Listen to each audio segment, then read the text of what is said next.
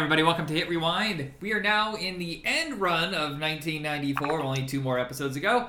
Uh, one with Jacob, one with John, and I am with Jacob right now.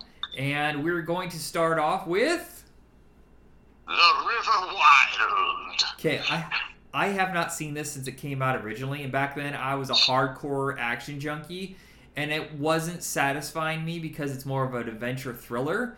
And I just watched it now, and as an adult, I must say this is added to my top. It'll be easily top ten, maybe top five of 1994. I was absolutely astounded.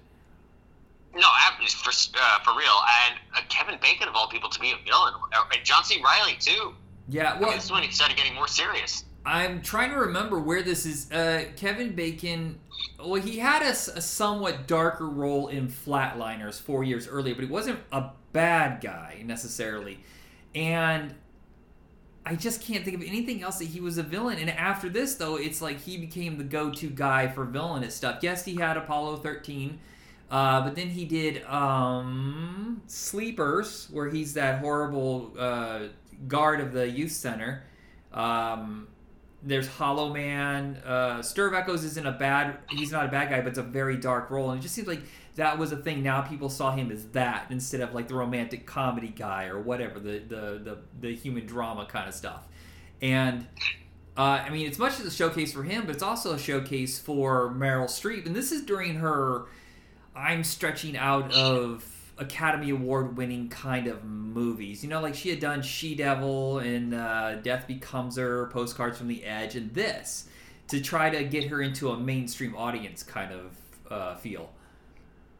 Oh gosh, and it's Meryl Streep, dude. If people didn't know who she was by now, then I don't know what to tell them.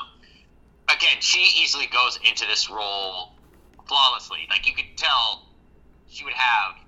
She seemed like she would be like you know someone who would be a, a former park ranger, you know, kind of daredevil uh, river rafting. Yeah, well, and I'm sure because she was always a method actress, is that she trained quite a bit for this role. Oh, absolutely, and you could tell she looks like she would be doing that shit. It, it's Meryl Streep. Yeah, I'm trying to think of What- what can we anybody else at the time that could have pulled it off. Maybe Goldie, but she doesn't seem tough. You know what I mean? Like you have to sell this, especially back then when people weren't really ready for it. Exact. That may be, even though she, um, what was it called, Wildcats, where she was that high football Yeah. coach. Yeah, yeah. That was a comedy, though. I don't know. You'd have to pull off some dramatic weight with it. But and, and as much as this is an adventure movie, this is a character piece. And most of the tension comes from the dialogue that they're presenting to each other and the situation that builds. And if you haven't seen it, it's this mysterious group of three guys that are constantly uh, going down the river at the same time. Meryl Streep and her husband, um, very underrated. David Strathairn, I didn't know it got his name on the poster. This is a hell of a performance for him because a lot of times in these movies, if the female's more dominant, the male sits back and he doesn't have much to do. You know, he's usually a bland guy, or vice versa. She's a damsel in distress. Whereas this movie gives equal balance to both because, especially when they, they're split up and he has to survive, and, Yes. you know, trying to climb that, that mountain or whatever and then get through to them and set up the traps. Uh, I just thought it was a really great performance because he's he he wants to protect his family, but he's stuck in these situations where he just can't. Exactly. Um, one, they're armed and they have a gun, uh, first and foremost. And again, even in that one moment where he's trying to write SOS to Benjamin Bratt, who was uh, park ranger, who knew Meryl Streep. Yeah, again, he couldn't have done that because, especially with Kevin Bacon catching on. Yeah, well, Like he's just very aware. Yeah, and John C. Reilly plays a dope in this, and this kind of sets the pattern. Like for years, he just kind of played a dope or a lackless or uh, what do you call it, hapless loser. Um, but I think there's a lot going on in the performance that's not just a dumb guy going along. He, he gives a lot of nuance to what he's doing. Absolutely. Have you watched his new show, uh, Winning Season? I think it's Winning Time or something like that about the LA Lakers on HBO. No, but I've heard a lot of really good things about it, and I don't doubt uh, John C. Reilly's dra- dramatic abilities. I mean, that's kind of how I grew up with him first, before knowing he was uh, comedy. Yeah, because you know what was the first thing you probably saw him in Boogie Nights? Yeah, it was Boogie Nights, and I think it was also that one with Sean Penn. Oh yeah, Casualties of War. Yeah, yeah. Yeah. But yeah, again, uh, Boogie Nights, yeah, I think was the first thing I'd seen him in, and then Magnolia, and uh, oh gosh, even a small part in uh, Gangs of New York. But I never did see him uh, as much of a comedic actor ever. and then it was it was the, when he started joining up with Will Ferrell's when he became kind of like a household name. Yeah, that's when like uh, heck, that's what ended up landing him uh, Dewey Cox. as far as like starring in his own movies. Yeah. Um, I'm trying to look here. Uh, so Curtis Hanson is the director. He had just come off of doing The Hand That Rocks the Cradle. And have you seen Hand That Rocks the Cradle? No, I have not. You, it's in my voodoo. Go check it out. It's a phenomenal performance by uh, Rebecca De Mornay, and you can see why um, Rebecca De Mornay, or sorry, uh, Meryl Streep wanted to work with him because he gives so much depth to the female characters that he works with. And of course, after this, he would go on to win an Oscar for L.A. Confidential. Oh no, you're right. Isn't that where Rebecca De Mornay is like a nanny and she's trying to of that baby because that baby's mom reported the doctor she was in love with. Right. Correct. Okay, yeah, now I remember. Oh God, yes, that was such a good movie. That fucking creepy movie. Yes, it was. Um, yeah, I, I highly recommend this. Apparently, there's a sequel slash remake coming soon. I hope it doesn't go straight to video, but it's from one of those companies that usually does. They're the ones like keeping you know like the Jarhead and the the, the Scorpion King, Dragonheart movies still churning them out. But it looks like it's a little bit higher quality with its cast and, and the people behind the scenes. So here's hoping. Uh, this time it's about siblings going down the river and they uh, they get entangled with a group of. Here's the weird thing: is the villain looks like it's played by Taran Killam. So that's wild to me. I don't know. I think Taran Killam could have a lot of range. I mean, he's been acting ever since he was a kid. Loved him on Saturday Night Live, yeah. and then he was also in Hamilton uh, on Broadway. Oh, I didn't know that. I only knew that he did that killing Gunther, and I haven't seen him since. But I also don't pay attention to TV really anymore. Yeah, no, I, I- really like Taran Killam. I will definitely see it just for him. All right. So what is our next film? Okay, our next movie would be uh, Baby's Day Out.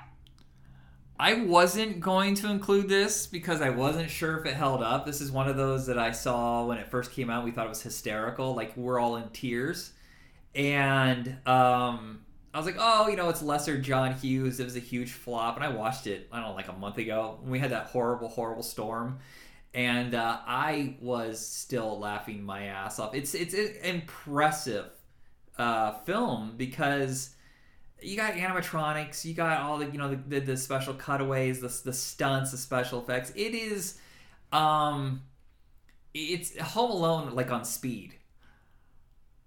I feel like that is that, that is definitely a good comparison of it. Yeah, Home Alone, like you know, these three professional criminals kidnapping a baby for ransom, a very rich baby. All the hijinks, uh, just because this kid's reenacting, you know, all the moments from its favorite book. And to see Brian Haley, Joe Mantegna, and Joe Pantoliano be in these like little screwball, klutzy, you know, situations, especially considering their repertoire. No, it's, Yeah, I mean, I it couldn't is. help It it. is like, I like, it's like, oh my god, perfect opportunity for them to go kind of in a family comedic, uh, live action kind of genre. Yeah, it's Three Stooges. It's straight up a love letter to Three Stooges, and it, the the part without the baby isn't really all that interesting. The drama that's back at the house, it's you know it's whatever. I guess it's necessary, but um the the, the set pieces that they put together are hysterical. The the funniest one to me is when he's playing with the lighter under the coat when they're trying to talk to the cops. And he is setting Joe Mantegna's balls on fire. and Brian and Brian Haley putting it out, I thought was just absolutely just stopping his nuts. Jesus. Brian That's how you put out a fire. Brian Haley is a guy who I'm really surprised never broke out. He's one of those guys I assumed was going to be a big star, but everything he did after this just tanked. And you know, like five years later, he's done. He he he did this. He did uh, McHale's Navy. He, um, he was in the last season or two of Wings. He took over for. Um, Oh damn it! Who's the one that became? Uh, he played Sandman in the Spider-Man movies. Son of a bitch! I can't remember. Uh, Thomas Haden Church. Thomas Haden Church. He took over for Thomas Haden Church, but his last two seasons, so no one really cared. And he has one of the funniest stand-up specials. I think it's on uh, on YouTube. It's not on HBO, even though it was one of their specials. Um, it's on YouTube, and his special is just so funny. And he has a very particular look. I guess he's their curly in this. Joe Mantegna is the Mo, and Joey Pants is the Larry of of the group. I love how you keep calling him Joey Pants. I'm pretty sure that was his nickname. Yeah, it was. Yeah, Uh, me and my sister have always referred to him to as Joey Pants. Hmm. Oh god, you know who did surprise me was uh, Matthew Glave. I remember him from uh, Wedding Singer. Yeah, Glenn that-. Yeah, this is I think really really early on in his career. Um, let's say there's something in this that really surprised me, I can't remember what the hell it was. Uh, whatever, I'll remember like six weeks after this. They had uh, let's see, Lara Flynn Boyle. And then Cynthia Nixon as well, being the nanny. I'm like, that was a bit of a surprise, putting on an English accent. Now I remember. Okay, so the building that they uh, live in, or no, no, the bad guys live in a building that's on a corner with a huge window. Um, it's a big set piece at the end of the movie as well. Do you remember that from The Crow? Oh my god, no wonder that building looked familiar. Yeah, even Darla from The Crow is in the movie. She has a small part in it. It must have been shot in North Carolina. Oh, it had to have been. That'd Yeah. be the case. Oh, Eddie Bracken having a little cameo. Oh, I love Eddie Bracken. Yeah, he's so nice, uh, fun. Um, I think that's about it. I want to say like the set pieces though are the big thing in this. It's like you know how in Dennis the Menace they had uh, the whole thing with Christopher Lloyd, where it's just like ten minutes of wacky shenanigans on that pier. It's like that, but like five times during the movie, and then of course the big one is the insane set piece of the the construction yard. Oh god, yeah. That had to be a blend of everything from like green screen to like an actual set piece of a construction yard. Like, geez. Yeah, the stunts are Three Stooges, but that was more like Harold Lloyd, uh, Bert, uh, Buster Keaton, you know, like that kind of classic comedy. Oh, absolutely. I mean, considering like how old the original book Baby's Day Out was, I feel like was all of a bit of a nod to that. Oh, this is a real book? I feel like it was. I'm Oh. pretty sure. I felt like I read it when I was in uh, elementary. Okay, I always thought that it was just made up for the movie. Okay, okay. Yeah, no, I'll have to jujule it. It's been too long. All right, what is the next film? Okay, next film, uh, The Scout with uh, why am I blanking on his name? Albert Brooks? Al Brooks. Yeah. Yes. Yeah, Al Brooks and Brendan Fraser. The uh, Power. 1994 was a very rough year. We talked about it on the last episode because of Airheads, but this without honors and Airheads all tanked, and all of a sudden he went from being a hot property to being cold as ice, and, and it took him forever just to dig his way out of it. And you know, oddly enough, George of the Jungle's what did it. But um, I think this is a really good challenging performance for him because yes on the level a lot of the comedy is albert brooks uh, his uh, responses to stuff. And it's his typical it feels like he wrote the script in his voice uh, rewrote it. But it's it's the reactions to brendan fraser's behavior because he's a phenomenon. He's do you remember that movie we watched like a few years ago uh, or a few seasons ago i guess you want to call it with um, uh, talent for the game? That was it where he goes down to mexico and finds his kid like out of the middle of nowhere. No no no that's the scout. Uh, but it's J- uh, uh, james earl not james earl jones. Why am i having a moment here? Edward james olmos. Almost. Ugh. you know he finds that kid in like iowa or whatever and you know he became he thinks he's going to be a phenomenon. It's very similar to that except this one doesn't just deal with the fact that he's nervous.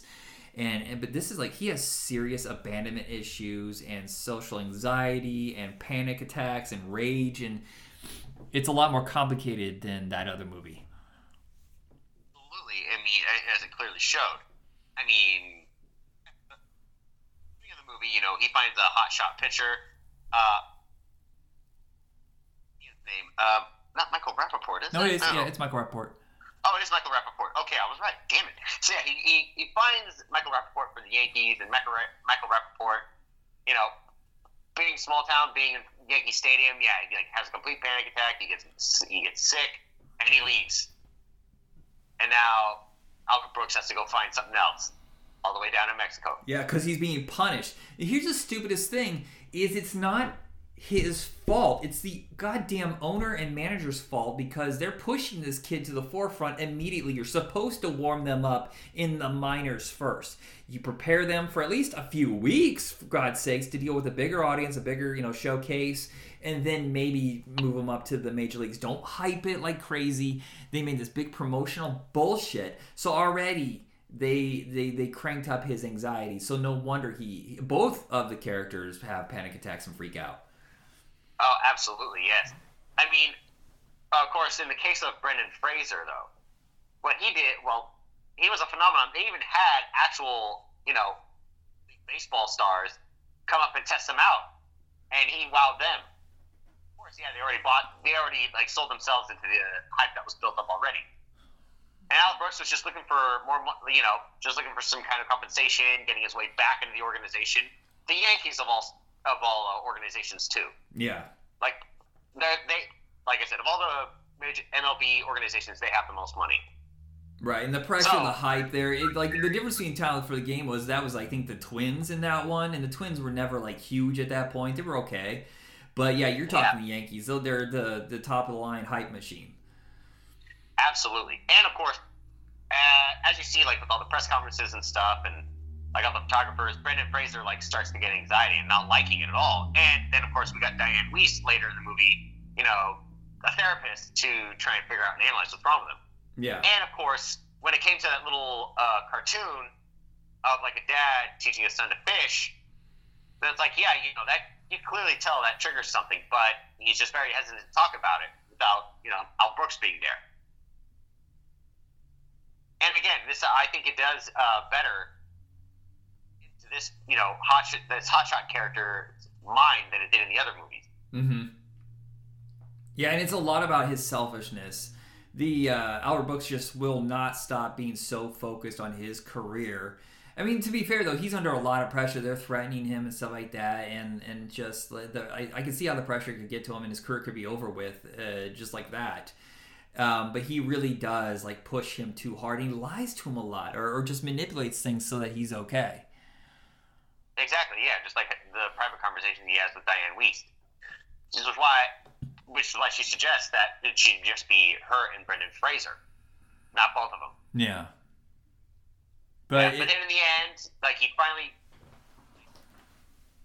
when uh, of course, when, uh, the Yankees actually do make it to the pennant and they want to bring the kid up because that was part of the deal. But everybody pretty much at first was saying like, oh yeah, they're not going to get to the pennant. This isn't going to be their year. Boom, lo and behold, wrong. So yeah. So that brought even more tension on Brendan Fraser. You know, that's when things just were really getting to him. And then Al Brooks finally buckles down and realizes, like, God damn it, I got to help him. yeah, this And is he uh, does. this is from Michael Ritchie, uh, kind of a king of sports movies. Had done Downhill Racer with Robert Redford, Bad News Bears, um, uh, Wildcats. Uh, he had just come off of Diggstown, which was a boxing movie, and you know his last few had tanked, and this is the second or third to last because he had just come off of Cops and Robbersons, which was a huge flop, and I think all he has left is uh, damn the Fantasticks, which was a musical that got held for like five years on, on the shelf, and it's just kind of a sad end for our legendary director. I mean, come on, Fletch alone. Absolutely. Shame. I actually enjoyed this movie more so than I would uh, for the love of the game. Even though I, I appreciate Edward James Olmos' uh, performance, that was more heart. This one was definitely a little bit more comedic and heart. Yeah. And it's Brendan Fraser, damn it. Yeah, no kidding. All right, so what what is our next film? Uh, this next one, Greedy.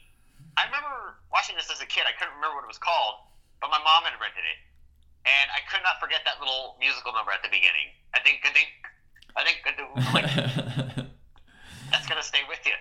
the uh this was hyped so heavily because this was supposed to be Michael J. Fox's comeback. He had just come off of two flops. Uh, it had been a few years since Doc Hollywood. It was from a red hot director who had just done My Cousin Vinny. It had an all star cast. I love all star comedy jams, like where it's just everybody in it, or like a really high percentage of it, are people that are known for being funny. And whatever oh, reason, absolutely.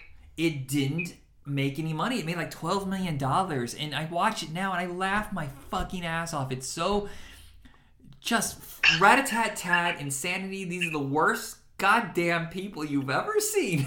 oh my god, they are. I absolutely. I mean, everybody's kind of hoping Kirk Douglas would die so they someone would inherit the fortune, but it ends. It's so funny at the beginning. It's like, oh my god, I just, I was just, he was just here this morning. He was fine, and now oh, he's dead. You know, because they're going out to meet Kirk Douglas, Uncle Joe, you know, all the family members, Ed Begley Jr., Phil Hartman, and oh my gosh, I can't. I, there's a few other names I cannot remember. Well, it's Colleen Camp. Um, uh, shit. Bill Bob Balaban, I think, is one of them. I think yeah, Bob Balaban, the short little guy with the bald head. Joyce Hyser, who I have not seen since just one of the guys. Uh, Mary Ellen Trainor, who was always like the mom in the '80s. Like she was in Lethal Weapon, Monster Squad, stuff like that. Um, Goonies. Oh yes, thank you. Siobhan Fallon, who Fallon, who was on SNL for only a couple seasons, and people forget about her, but she became like one of those known character actresses after that. Um, but it's all these greedy, like the title of the movie or whatever. The, they're just so sycophantic to him. They all name their kids Joe or Josephine or Josie or something like that, and they're all just like they're kissing his ass, but they want him dead so bad, and it's just it's really pathetic. And the only person to ever walk away was Michael J. Fox's character Danny, who is now a professional bowler, but he's kind of hitting the end of his career. He's not really getting where he needs to go. And they desperately want him to come and visit uh, Uncle Joe.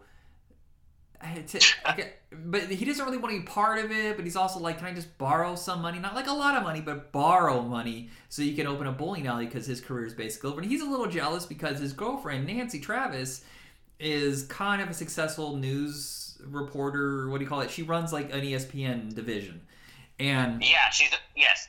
He's insecure about that, and through this though, you see the constant manipulation. I'm not gonna say Kirk Douglas is a good guy because he, the way he manipulates him and twists things, whatever, is pretty cruel. Oh, absolutely. I mean, if you couldn't get that from the oh god, just from like that little swimming lesson, it's like if you couldn't understand that, then it's like yeah, no, God, or hell, even at the beginning when Ed when Ed Begley Jr. and all the other relatives come in, it's like you know with the whole doctor being dead and all that, you know, yeah, and it's like I wouldn't know what to tell you, what to watch out for this guy. Yeah, and it's just this. The, the manipulation of the yeah, I'll give you the money, but you got to wrestle me first. And like, what the fuck? Absolutely. All just so he can, you know, all just so he can like uh, kind of test who would be take care of him because he knows because he's more than aware that everybody else just wants him dead and wants his money and his inheritance and their inheritance. Yeah, it's so, a, it's just a mind game. Well, also there's there's the thing of the rest of his family manipulating him into thinking that Olivia Diablo's character is going to be like the sexy nurse who's going to come in and take all the money, you know. And so, and, but he wants to defend. He he feels like he's protecting Uncle Joe. It's really complicated, emotional, especially for his character. Oh, absolutely. Down, it's like, yeah, I know he loves his Uncle Joe and he knows he needs the money, but like all the hoops that he's putting him through is just like driving him nuts. Like to the point where, you know, thinking that he has dementia, like he can't even remember like a particular uh, account from his uh, steel mill, like people they did business with. Like he's saying that like stuff's been closed for years, and you know he might not be as rich as he once was. Like you know, like he's completely out of touch. Yeah. Only, and then of course, like to to the meeting with the lawyers. Yeah, it just hit Michael J. Fox, and he just can't take it anymore. In fact, to the point where his own biological father comes in. Now that was the one that got away, his dad. Yeah. Well, then he well he lies though when he hires that actor to be him. Yeah. And then I think during the meeting he actually shows up. Yeah, and there's you, you can feel the shame in it.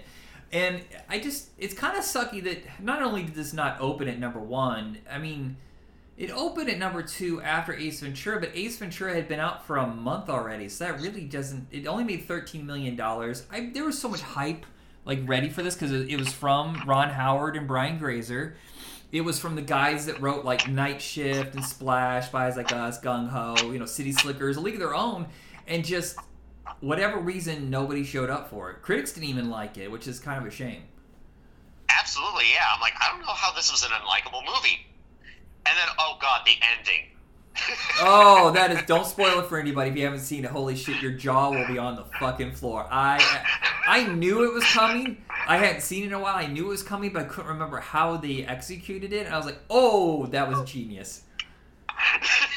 Absolutely. Um, I think it's what made my I think it's what made my mom laugh the most when we were watching it. Like, oh my god! But again, Phil Hartman, that fight scene uh, when they found out that you know when they found out about Kurt Russell's uh, finances, that little pretend fight scene they were having, where he's just getting his face slammed onto the table. That oh. was pure physical comedy. God, that was so genius. good. Yeah, Phil Hartman almost steals the movie because his role is so demented and evil. Oh, and hands down, yes. It's like we love you, Will Hartman, but I just don't like this character. I want to punch in the face. The uh, what's the next film we're going to discuss? Okay, I think we're getting to the last one. We've already discussed Baby, Baby's Day Out, River Wild, The Scout, Greedy, and now we're getting on to Wagons East, which was John Candy's last film. Yeah, not the last released one, because the last one was Canadian Bacon, which was held up because I think there were some scenes missing or something. Just like Wagons East, they had to go in and fill it in. So Canadian Bacon sat on the shelf for a while and got released in '95. Um, this is the one that he passed away on, and they had to have stand-ins and, and, and shoot around the fact. Thank goodness. I mean, there's a way to cover that up because he had a huge beard and long hair and a hat or whatever. Um, this is one of the most hated movies of all time. If you look at the like 100 worst movies of all time, I don't understand why. I held off from watching this because of that. This is a massive flop. It was kind of expensive. It was towards the end of Carol's run where uh, they just kind of had flop after flop after flop. Um, I don't right. know how I don't know how you feel about it, but I thought the movie was pretty good. Yeah, no, there were some parts that were kind of like tough to attach to, but for me, I think if I were to say like one of the uh, I did enjoy uh, John C. McGinley as Julian. Yeah, it's it was really progressive in 1994 to have a character that was homosexual but also didn't play it up. Like he ha- has the mannerisms that he has but he's not a wimp. He's fucking tough as nails actually in one part.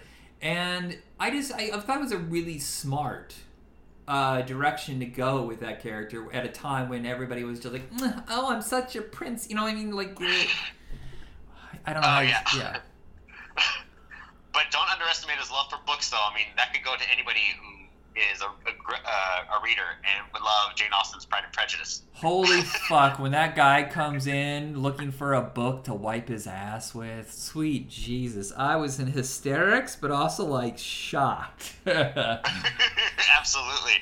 So yeah, I don't blame I don't blame uh, Eugene's reaction to that. John McGinley, no, Julian, John McGinley's character. So originally there was supposed to be a comedy with John Candy and Sylvester Stallone, where they were neighbors that were rivals, and the production fell apart. But he was still uh, attached contractually to doing a movie for Carol, and they were running a business, so they had to get the movie made.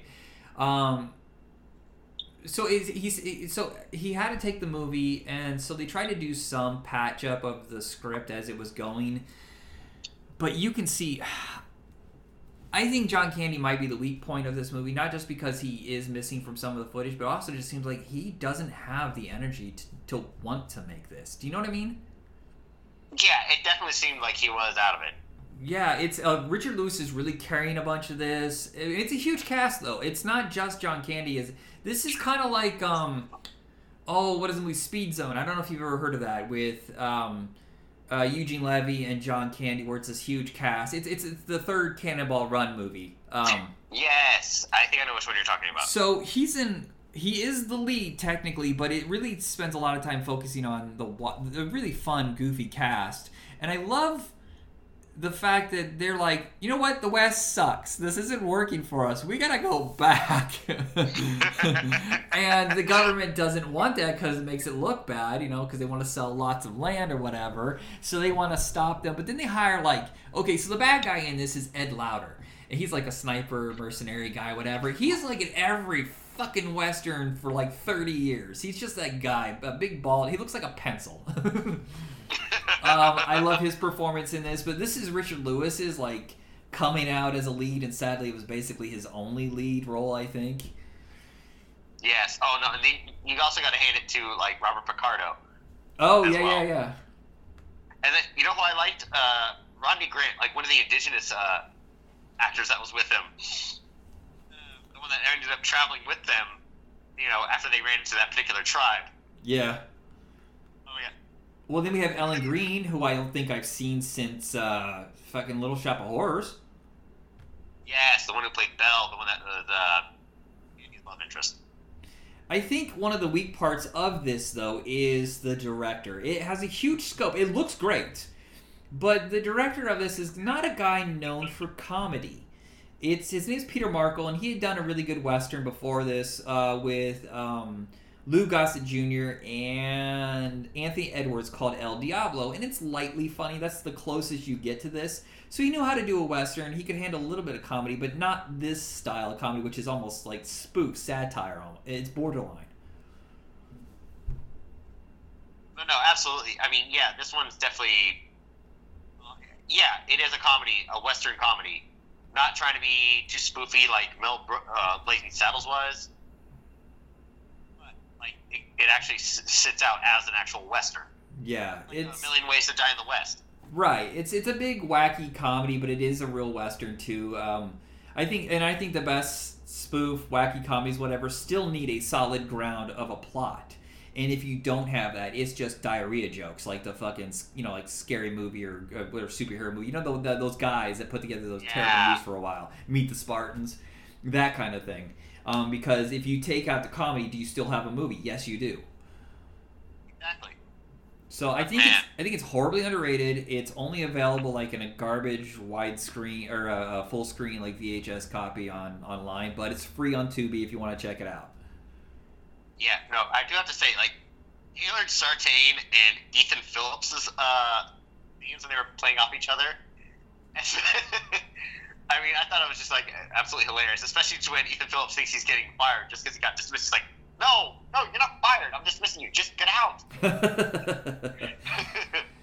I said, their chemistry bounced off so well, and oh gosh, and then bringing in uh, villain. Oh god, Charles Rocket. Oh yeah, yeah, I forgot he was in this. Yeah.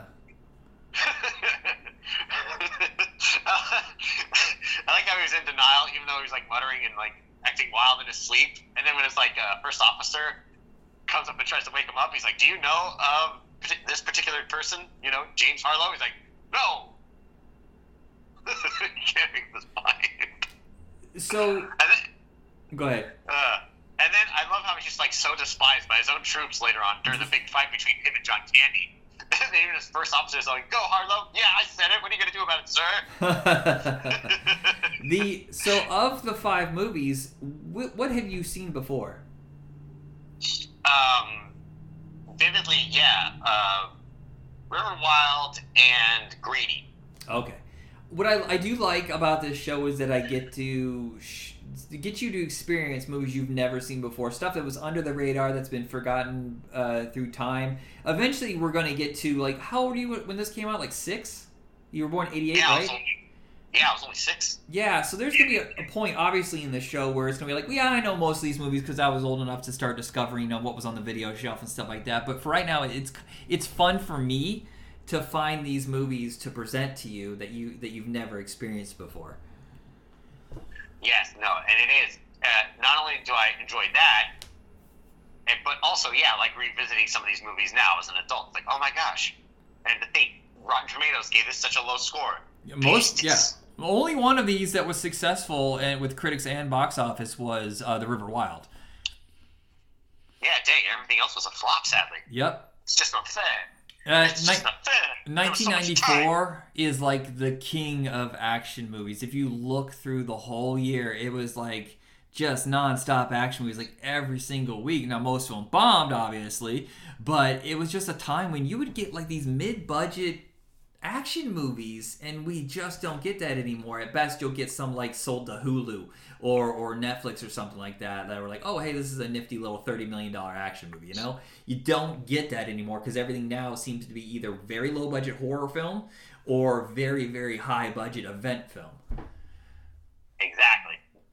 But River Certainly those are the Wild, ones that will- yeah, River Wild was treated like an event when it came out. I mean, we had that Time Cop, Terminal Velocity. I'm trying to remember there's a few others around that time where it was just like, oh, it's a thirty million dollar action film. That's cool. Right. Yes, of course. I mean, yeah. As a kid, heck, growing up, yeah, there was always action movies being like kind of just like plastered in your face with advertisements and like trailers and like go see this, the one action movie, yada yada yada. So yeah. No, I mean, yeah, they were being spit out left and right. Yeah, I mean, we have John Wick. I guess those aren't very expensive, but that's that's all I can think of. Oh no no no no no no! Hold on, we have the greasy man, uh, Gerard Butler, putting out a movie that's like this. planes out right now. I don't know what the fuck I'm talking about. Um, all right, so that's pretty much it for this episode. Anything else you want to say before we go? Like I said, definitely give Wagons East a chance. Yeah, and it, like I said, it's free. It's free on a lot of streaming services, so you can check it out. Right. Sounds good. All right, send us out. All right. Namaste and good luck. Namaste and good luck, everybody. Be excellent to each other. And party on, dudes.